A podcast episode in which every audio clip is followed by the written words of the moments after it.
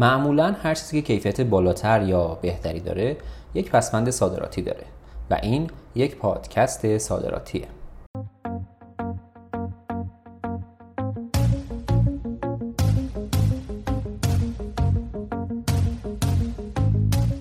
سلام. اشکان بهرامی هستم کارشناس صادرات که تجربه سفر به کشورهای مختلف دنیا و صادرات به ده تا از اونها رو دارم و معتقدم اقتصاد ایران در حال تبدیل شدن به یک اقتصاد صادرات محور هست. پس صادرات می‌تونه نقطه عطفی در زندگی و کسب و کار ما باشه. اول ممنون از همه پیغام هایی که برای ما ارسال کردین و پیگیر منتشر شدن قسمت جدید ما بودین. برای ما بسیار جای دلگرمی داشت. دلیل این تأخیر بیشتر تلاش برای پیدا کردن صادر کننده ای بود که بتوانیم در قالب گفتگو تجارب بهتری رو برای شما بازگو بکنیم. همینطور از دوستانی که لطف داشتن و طی تماس تلفنی یا از طریق صفحمون در اینستاگرام ما رو در بهبود کیفیت پادکست کمک کردن و نقدها و نظراتشون رو برای ما فرستادن ازشون بسیار ممنونیم. بسیار از حسن توجهی که به ما دارید سپاسگزاریم.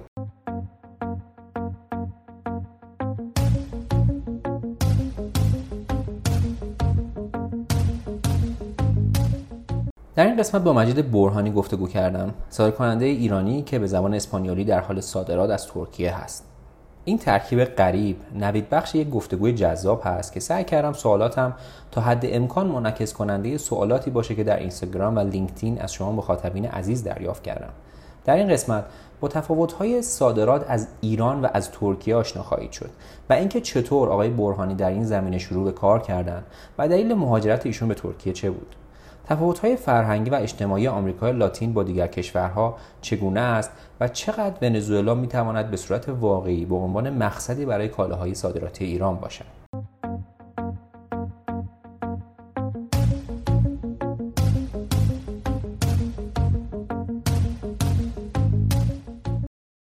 دو یک.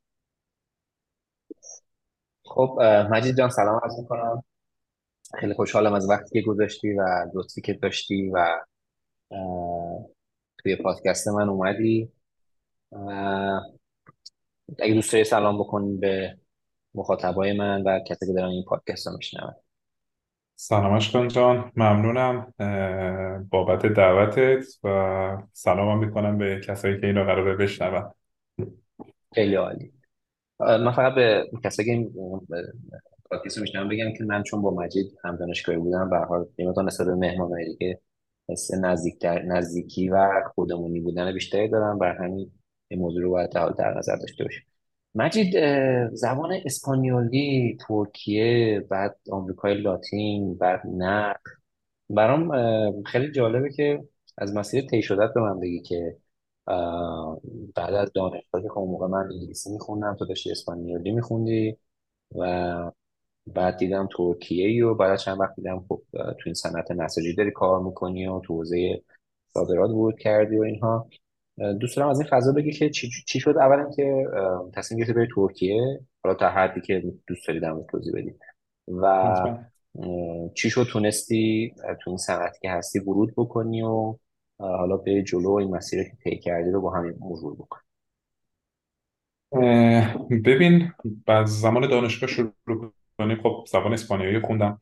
بعد دانشگاه موقعیتی پیش اومد یه سری داستانایی پیش اومد نیاز به یه اسپانیایی زبانی داشتن که بتونه یه سری شرایط رو هندل کنه. با من تماس گرفتن و یکی از استادا. یه طوری وارد صنعت توریست شدم.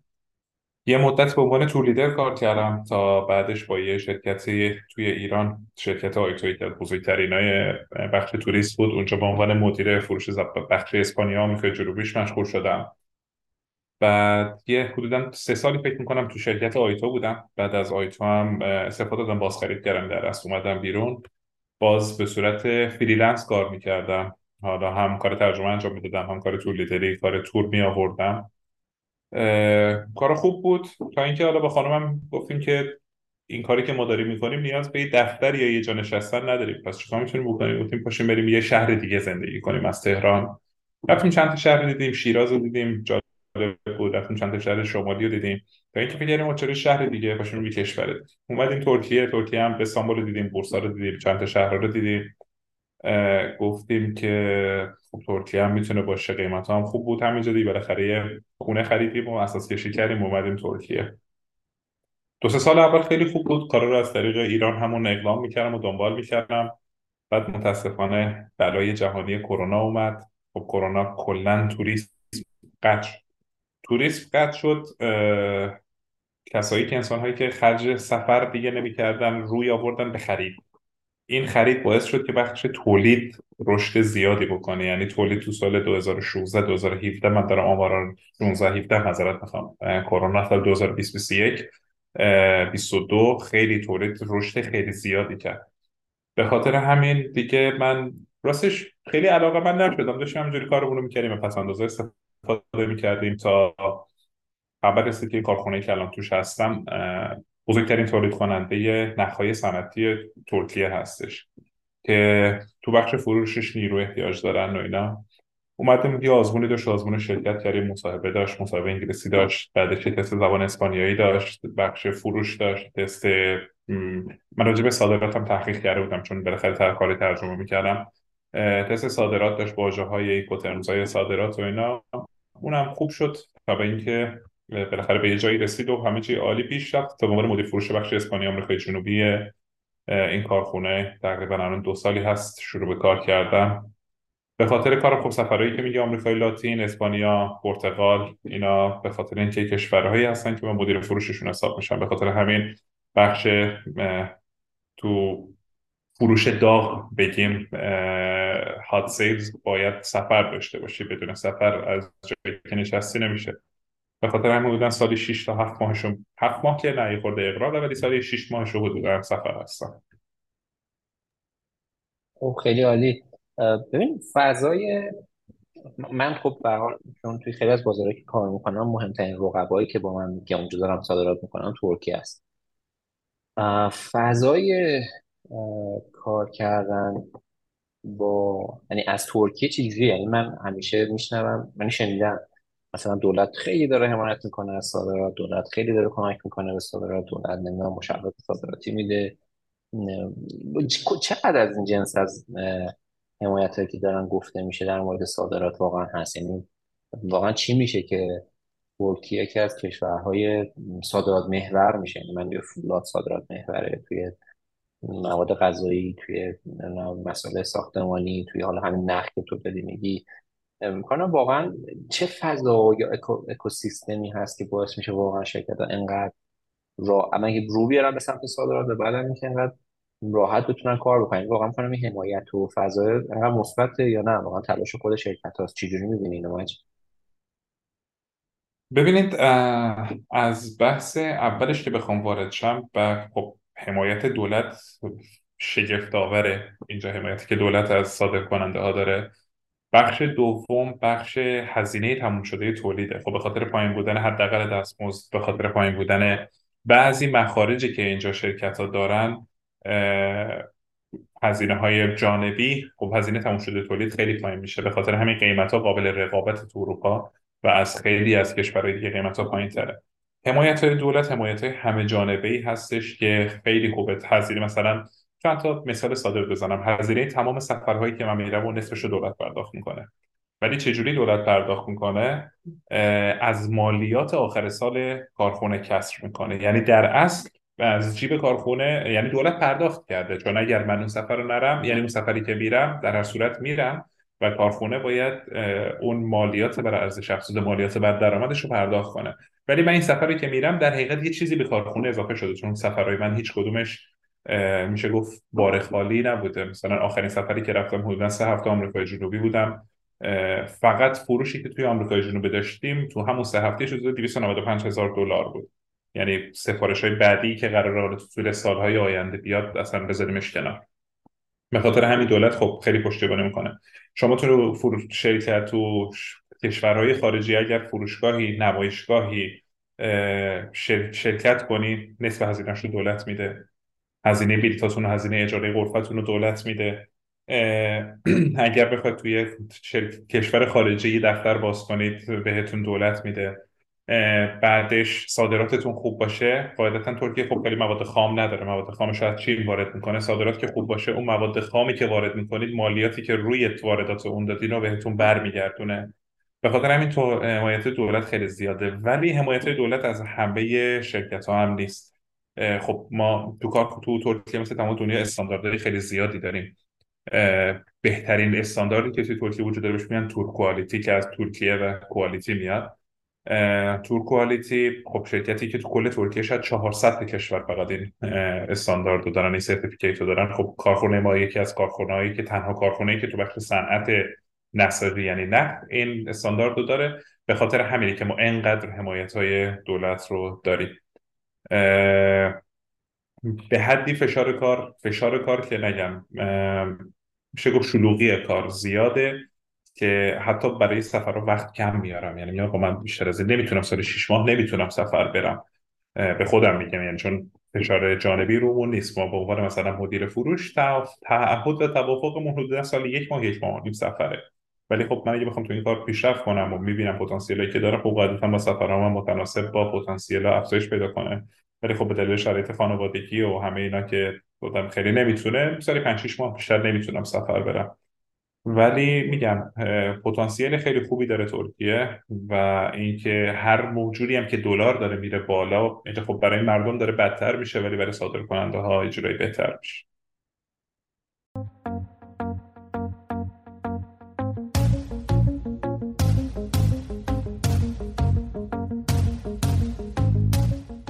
قاعدتا چون قیمت تماشای شما میاد پایین و رقابت رقابتی کار رقابت شما راحت تر میشه.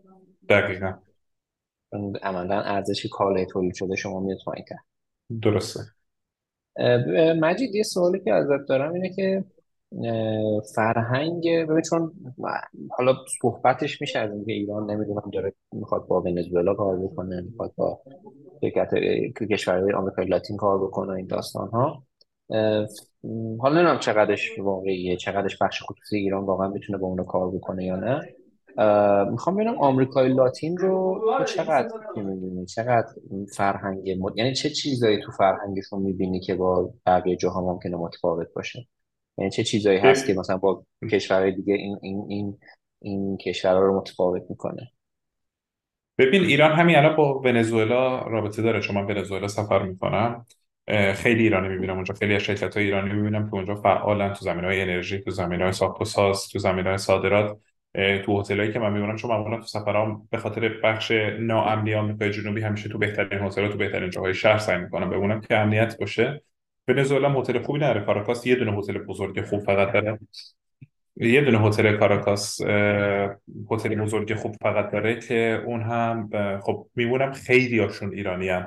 یعنی انقدر من شرکت های ایرانی می‌بینم با بچه های راننده های اونجا هم که صحبت می‌کنم مسافرای ایرانی رو جابجا می‌کنم مثلا با هم صحبت می‌کنیم. توی ونزوئلا ایران شانس زیادی داره به خاطر اینکه تحریم های آمریکا رو داره ونزوئلا براش خیلی فرقی نمی‌کنه.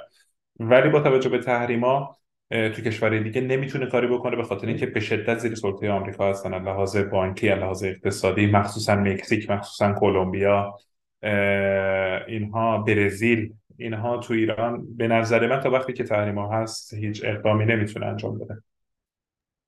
و این قسمت رو من نگفتی که چه مشخصه فرهنگی تو اینا که دیمه مثلا مثال بیارم می‌زنم. مثلا من اندونزی که رفتم یا مثلا عمان اینا خیلی آدمای آروم محتاط مثلا اینجوری بودن.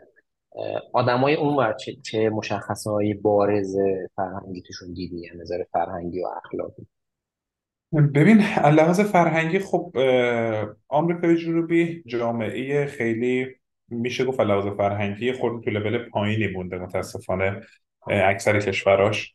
به خاطر همین آدمایی که به شدت اهل خوشگذرونی و تفریحن و بحث فروش هم فقط همین یه جهت میشه وارد شد. چون بالاخره کالای رقابتی نساجی تکستیل کالاهای دیگه کالاهای رقابتی هم خیلی وقت ممکنه کیفیتتون با رقبا در یه سطح باشه. ولی به خاطر اینکه بتونی وارد چی به خاطر اینکه بتونی حرکتی داشته باشی توی اون بازار خب وارد بحث رفاقتی میشه. اون بحث رفاقتیش یعنی چی؟ یعنی که فرهنگ مردم اون کشور رو بشناسی. از طریق فرهنگ مردم اون کشور وارد چی میام آدمای به شدت اهل خوشگذرونی هن اهل تفریح هن. خانواده براشون مهمه.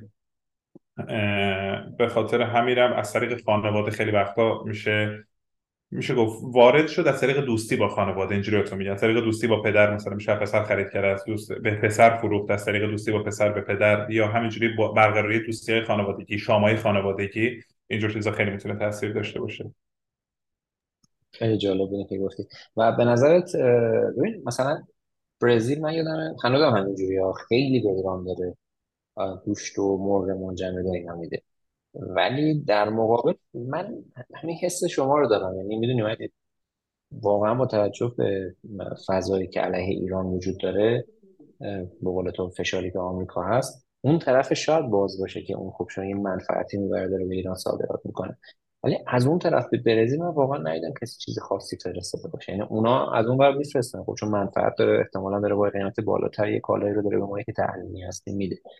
ولی از اون ور به اون سمت من از ایران خیلی چیزی ندیدم که بخواد. یعنی حتی خطوط کشتیرانی هم من ندیدم خیلی مثلا بخوام از اونجا به اون کشورها حضور پررنگ ایران داشته باشه. من درست میگم سنس من اینه از اون بازار مثلا هم بعد مسافت به خیلی زیاده هم هم کسا کاملا درسته. ببین چیزی که هست اینه که تو بخش آمریکای جنوبی خب اولین چیز از تحریم حتی اگر بگذریم بیایم بگیم ما با هیچ تحریمی وجود نداره ایران می‌تونه صادر کنه. وارد بخش ببخشید. وارد بخش ترید اگریمنت میشه. آمریکای جنوبی هیچ کشوری با ایران ترید اگریمنت نداره. با ترکیه ترکیه اتحادیه اروپا حساب نمیشه ولی از لحاظ قوانین اقتصادی اتحادیه اروپا حساب میشه. به خاطر همین با کشورهای آمریکای جنوبی ترکیه در حال یه دونه ترید اگریمنتی داره که این کشورها می‌تونن از ترکیه وارد کنن و قسمتی از مالیاتی که این دیوتی تکسی که میدن و ایمپورت تکسی که میدن رو از دولت پس بگیرن.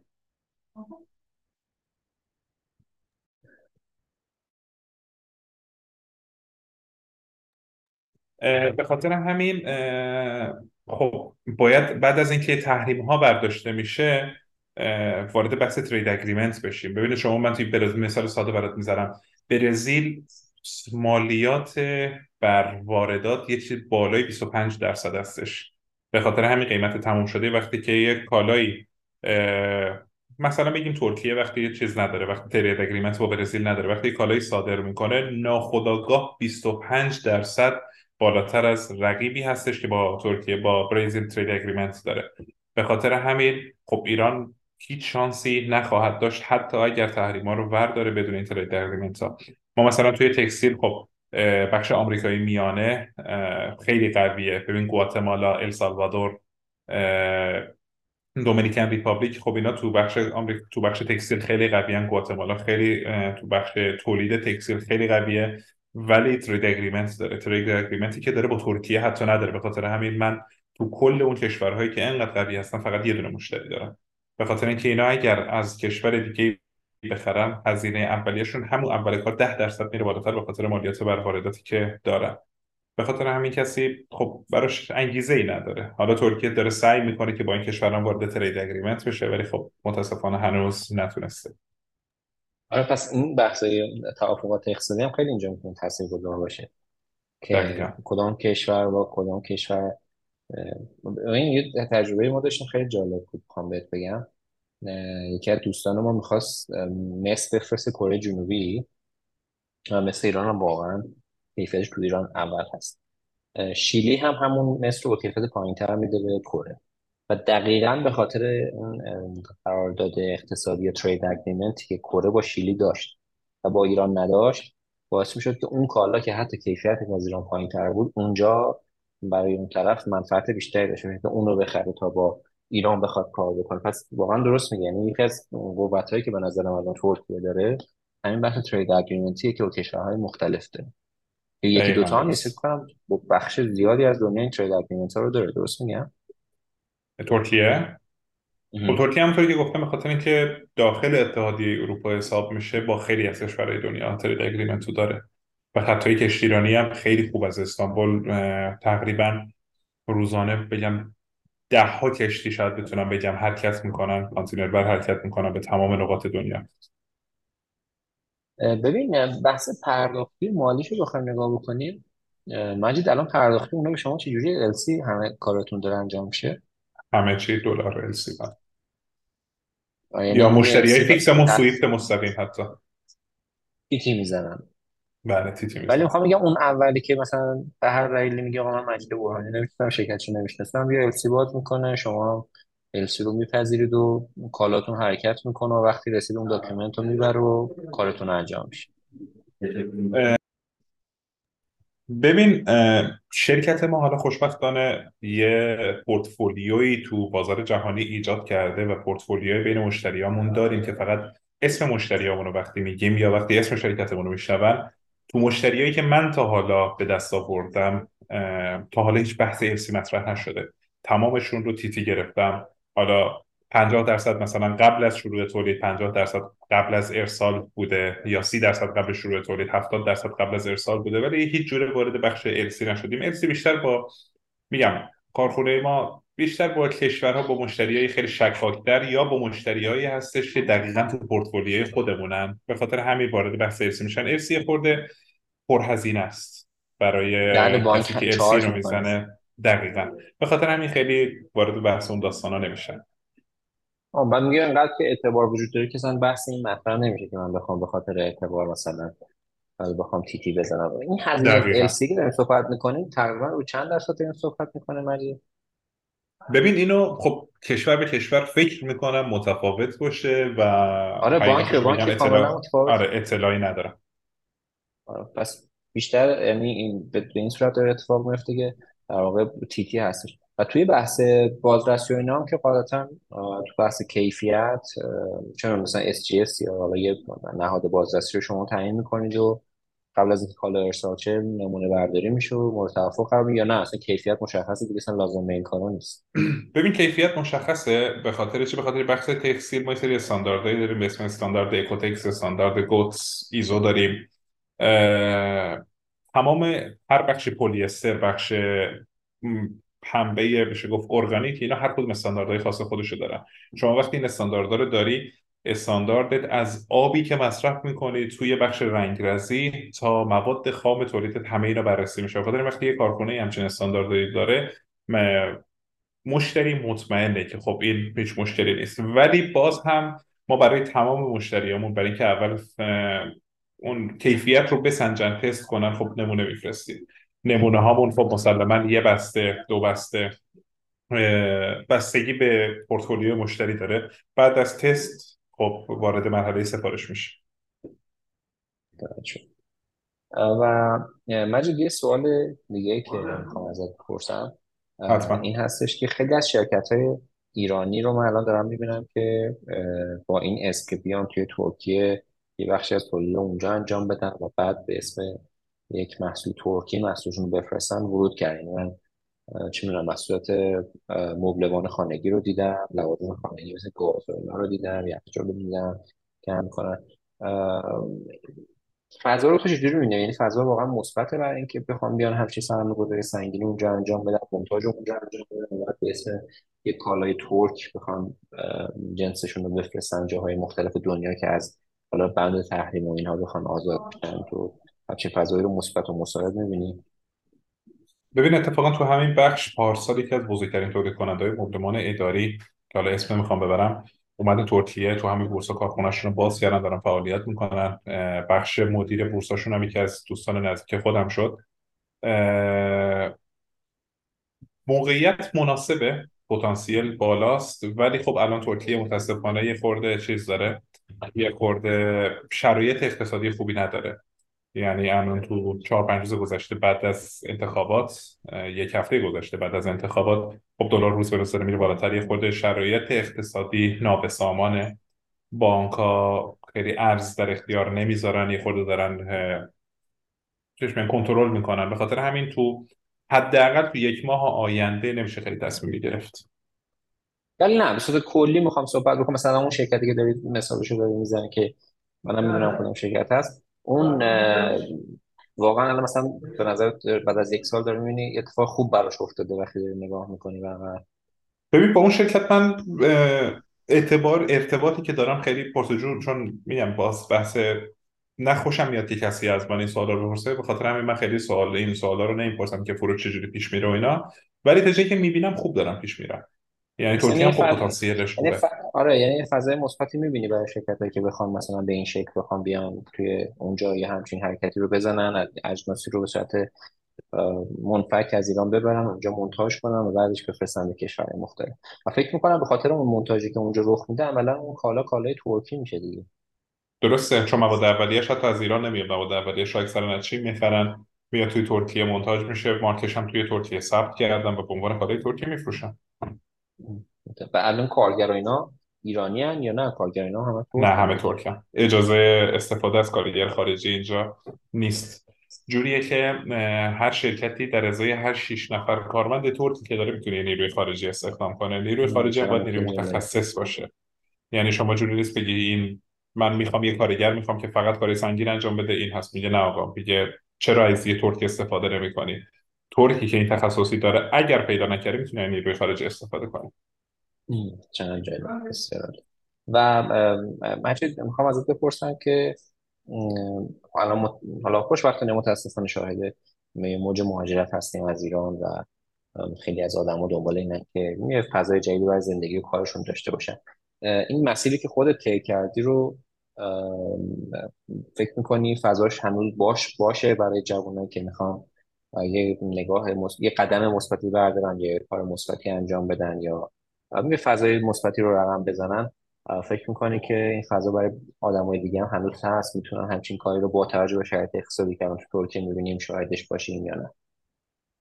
ببین ترکیه خب من موقعی که وارد ترکیه شدم یه جورایی خونه قابل خرید بود ماشین قابل خرید بود. من خونم خریدم ماشینم خریدم سرمایه گذاری که می‌خواستم اون کردم.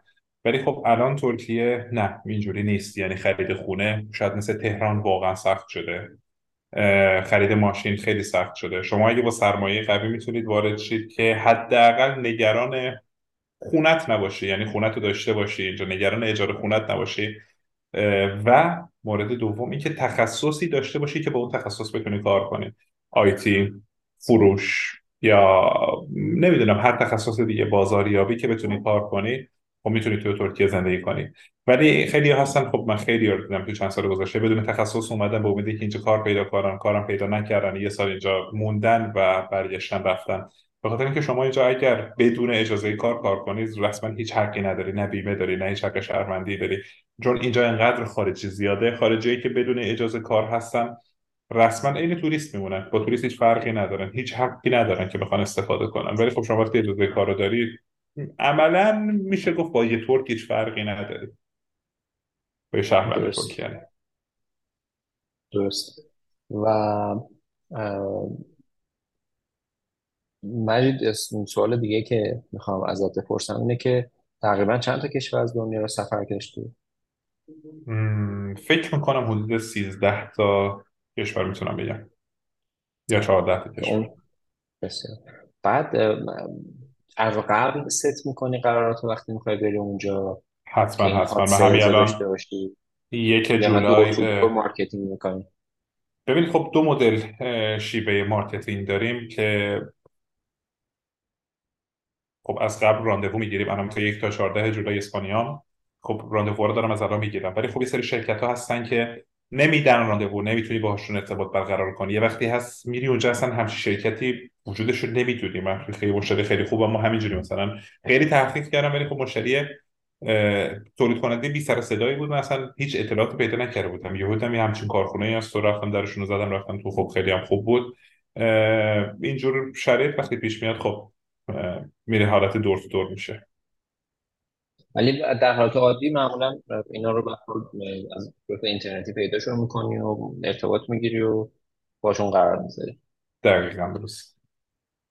بعد اون حالتی که می‌رسه به دور تو دور چجوری اینا رو پیدا کنی پرسشون. پیش یه مشتری میریم صحبت می‌کنیم و همه چی خوبه میگه آقا شما مثلا تو سنف خودت یکی ها هستن خوبا اینا. به یه جورایی حالا غیر مستقیم نه که از مشتری مستقیم بپرسی که رقبات کیا هستن ولی اینجوری میشه متوجه شد میشه فهمید. و بعد حالا اونجا دیگه دور دور با اینا صحبت دقیقا.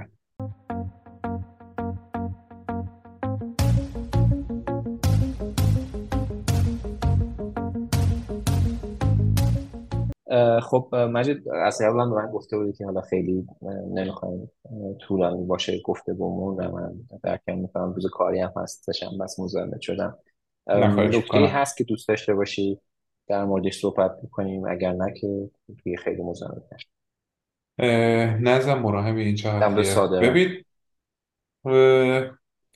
نکته من خیلی آدم چیز هستم میگم از از اصلا آدم تدریس و اهل تدریس و اینا نیستم به خاطر همین نه توضیح نه اصلا دادن و بحث این نیست. بحث اینه نه که نه نه. نه نه مجید.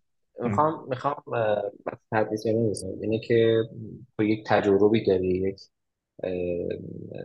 lesson learned هایی داری که به هر فراخور این 13 14 کشور رفتن چندین سال تلاش کردن اونم 10 سال کار کردن که به اونجا رسیده.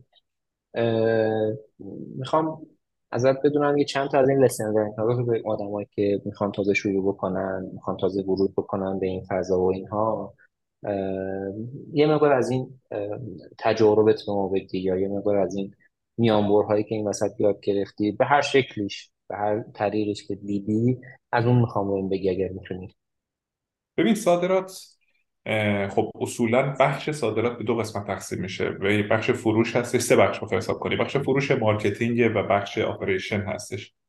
خب کار operation رو من اطلاعات دارم ولی من کار operation رو انجام نمیدم به اینکه خب خیلی شهروند ترک نیستم و قوانین ترکیه خیلی پیچیده است. کسایی می‌تونن این کار انجام بدن که خب قوانین باید قانون رو خیلی خوب خونده باشن.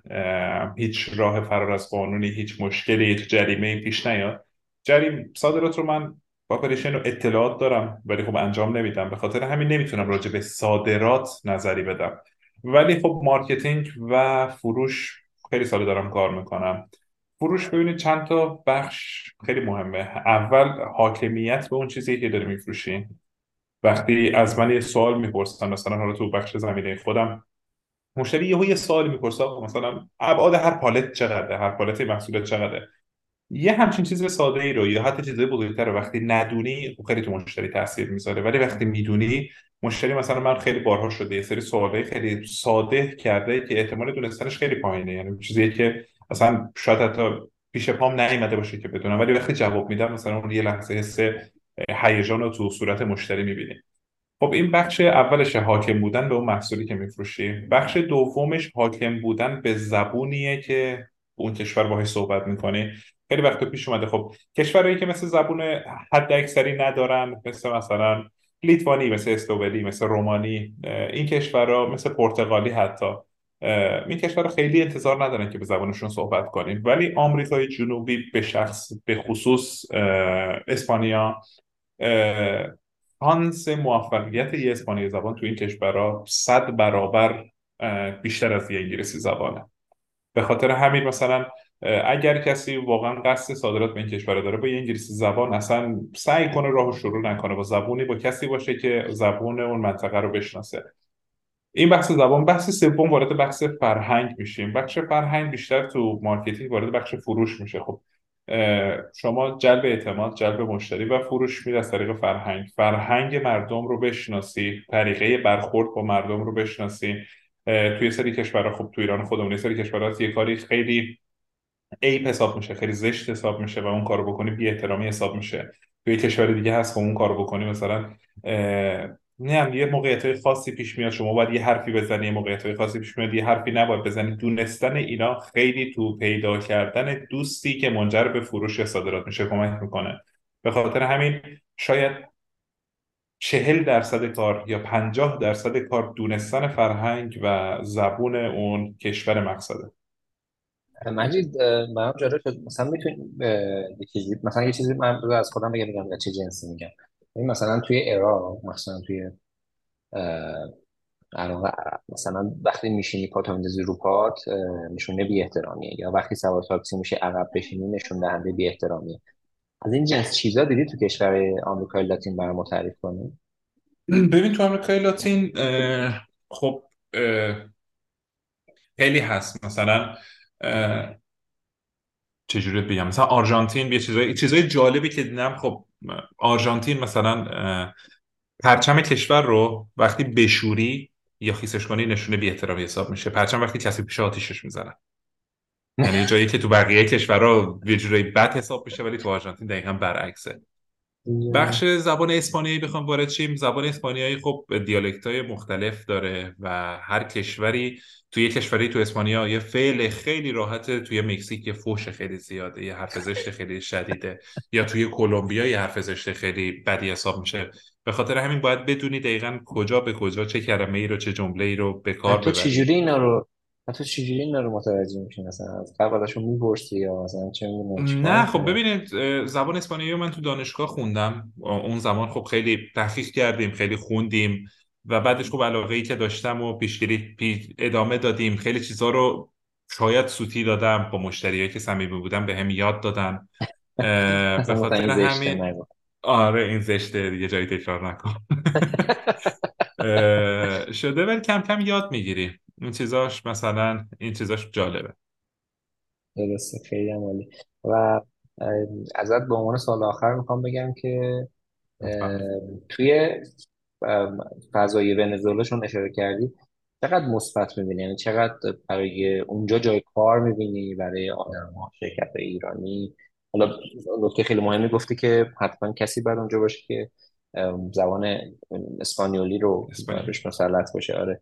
درست ولی با توجه به بعد مسافت و حالا شرایطی که اقتصادی که دو تا کشور دارن چقدر چون بدونی من یه فضایی رو می‌بینم که پراجکت میشه که خیلی ها اینجا فضا مثبت جا برای کار هست شرکت معدنی فلان رفته مپنا رفته اینجوری رفته. من اون کاری به اون قسمت های دولتی و خصولتی ندارم.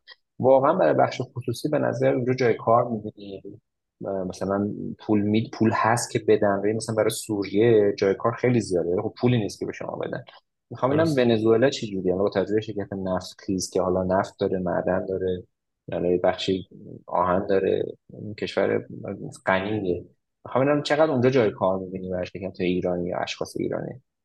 ببین من راجع به ونزوئلا خیلی اطلاعاتی ندارم. چرا؟ خب من کشورهای زیادی سفر می‌کنم. خیلی وقت مثلا سفرم سه هفته چهار هفته آخر هفته ها اونجا هیچ وقت تو هتل نمیمونم. حتی شبا بیرونم. همش در حال گشت و گذار و جاهای توریستی غیر توریستی جای خطرناک میرم میگردم. ولی ونزوئلا خب به خاطر شرایطی که داره من هیچ وقت از هتل واقعا این بیم خارج نشدم. یعنی بجز وقتی که قرار کاری داشتم از هتل خارج نشدم می اومدن دنبالم یا ماشین می‌گرفتن منو میبردن. خیلی جالبه. مثلا تو ونزوئلا یه راننده ای استفاده می‌کنم که ماشینش ضد گلوله است. شیشه های نشتن ضد گلوله. هر قرار کاری که می‌خوام برم با اون راننده میرم. مشتریام هم تمام ماشیناشون ضد گلوله است. ماشین شاسی بلند ضد گلوله لاستیک های ضد پارگی میگن ضد پنچر نمیشه. آره. اه، اه، اینجوری استفاده می‌کنن. لحاظ کشوری هم خب خیلی خطرناکه کاراکاس کاراکاس سال 2017 خطرناکترین پایتخت دنیا بود. با سرانه سرانه فکر کنم 100 هزار قتل در سال اگر اشتباه نکنم. به خاطر همین کاراکاس من اصلا از کشور خارج از شهر از هتل خارج نمیشم. نمی‌دونم که لحاظ اقتصادی چه جوری پیش میرن ولی اینو می‌تونم به جرئت بهت بگم. اگر به دولت وصل نباشی نمی‌تونی اونجا کار کنی. به خاطر اینکه فساد خیلی زیاده. حتی یه چیز جالب بهت بگم. اینکه مثلا اونجا درآمد یک کارمند دولت حدودا ماهی 15 دلار تا 20 دلاره. و 15 دلار تا 20 دلار میشه یه وعده غذا. و اینا از فساد یا شغل دوم زندگی می‌کنن. مثلا راننده ای که من اونجا همیشه میاد منو می‌بره اونور کلونل ارتشه. و بازنشسته هم نیست. کلونل ارتشی که داره کار می‌کنه اکتیو در حال خدمته.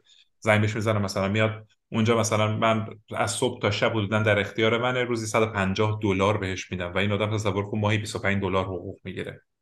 و اون روزی 150 دلار خب هزینه استهلاک ماشین خیلی بالاست به خاطر این ماشین خوبیه ولی حداقل 50 دلارش میمونه برای خودش. یعنی رو ماهی روزی دو برابر درآمد ماهانه‌شو داره.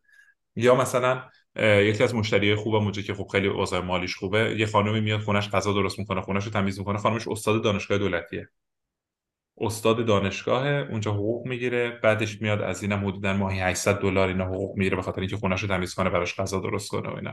استاد دانشگاه هم بعد میره اونجا خونه تمیز می‌کنه غذا خونه تمیز می‌کنه و غذا درست می‌کنه. واو. بعد تو ونزوئلا میگم اوضاعش واقعا واقعا بده. پس پس مجید خیلی مونده هنوز کشور به حالت پایدار برسه خیلی مونده خیلی مونده.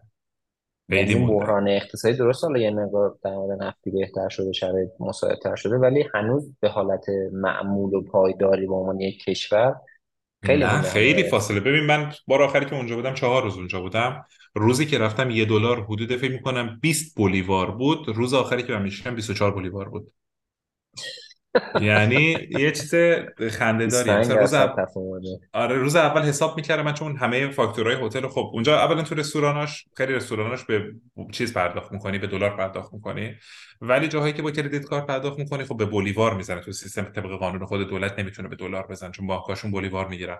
مثلا من حساب کردم روز اول مخارج هتل رو کردم خب من اینجا رستوران اینقدر مصرف داشتم این ماشین اومده اینقدر مصرف داشتم. حساب می‌کردم خب 700 دلار شده روز آخر. روز آخر رفتم با بولیوار موقع دلار 600 دلار پول دادم یا حتی مثلا 500 خورده دلار پول دادم. اینجوری خیلی وضعیت جالبی داره. به خاطر همین میگم پول تو کشور وجود نداره. تا جایی که من شنیدم خب من اونجا خیلی آدمای زیادی رو دیدم. تمام پرداختیشون رو با طلا انجام میدن چون ونزوئلا خیلی طلا داره. بعدش طلا رو میارن ایران نمی‌دونم میارن کشورهای دیگه پولش رو میفرستن. به خاطر همین تا به دولت وصل نبود هیچ کاری نمی‌تونه بکنه. خیلی عالی خیلی عالی. خیلی ممنونم ازت مجید جان من خیلی خیلی استفاده کردم. چون فضای آمریکای لاتین هم یه فضاییه که واقعا همه کس بهش اشراف ندارن و با توجه به فاصله هم که از ایران داره خیلی آدم ها توش اطلاعاتی ندارن. خیلی ممنون از وقتی که گذاشته اختیار من و مخاطبین پادکست صادراتی و ازت متشکرم. خواهش می‌کنم ازم یک بار ممنون از دعوتت. شب خوبی داشته باشید. خیلی ممنونم. متشکرم.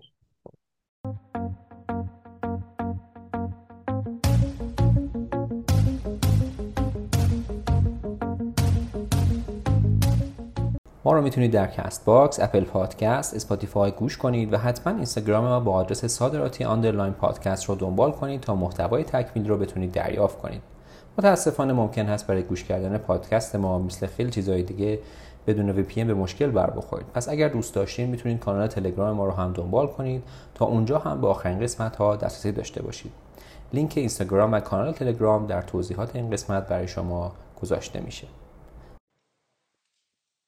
در آخر می‌خوام از اعضای تیم پادکست صادراتی تشکر بکنم از آقای سرایان برای انتخاب موسیقی از آقای خشایار محمودی برای طراحی لوگو و کارهای گرافیکی بسیار از شما سپاسگزارم. به امید دیدار مجدد.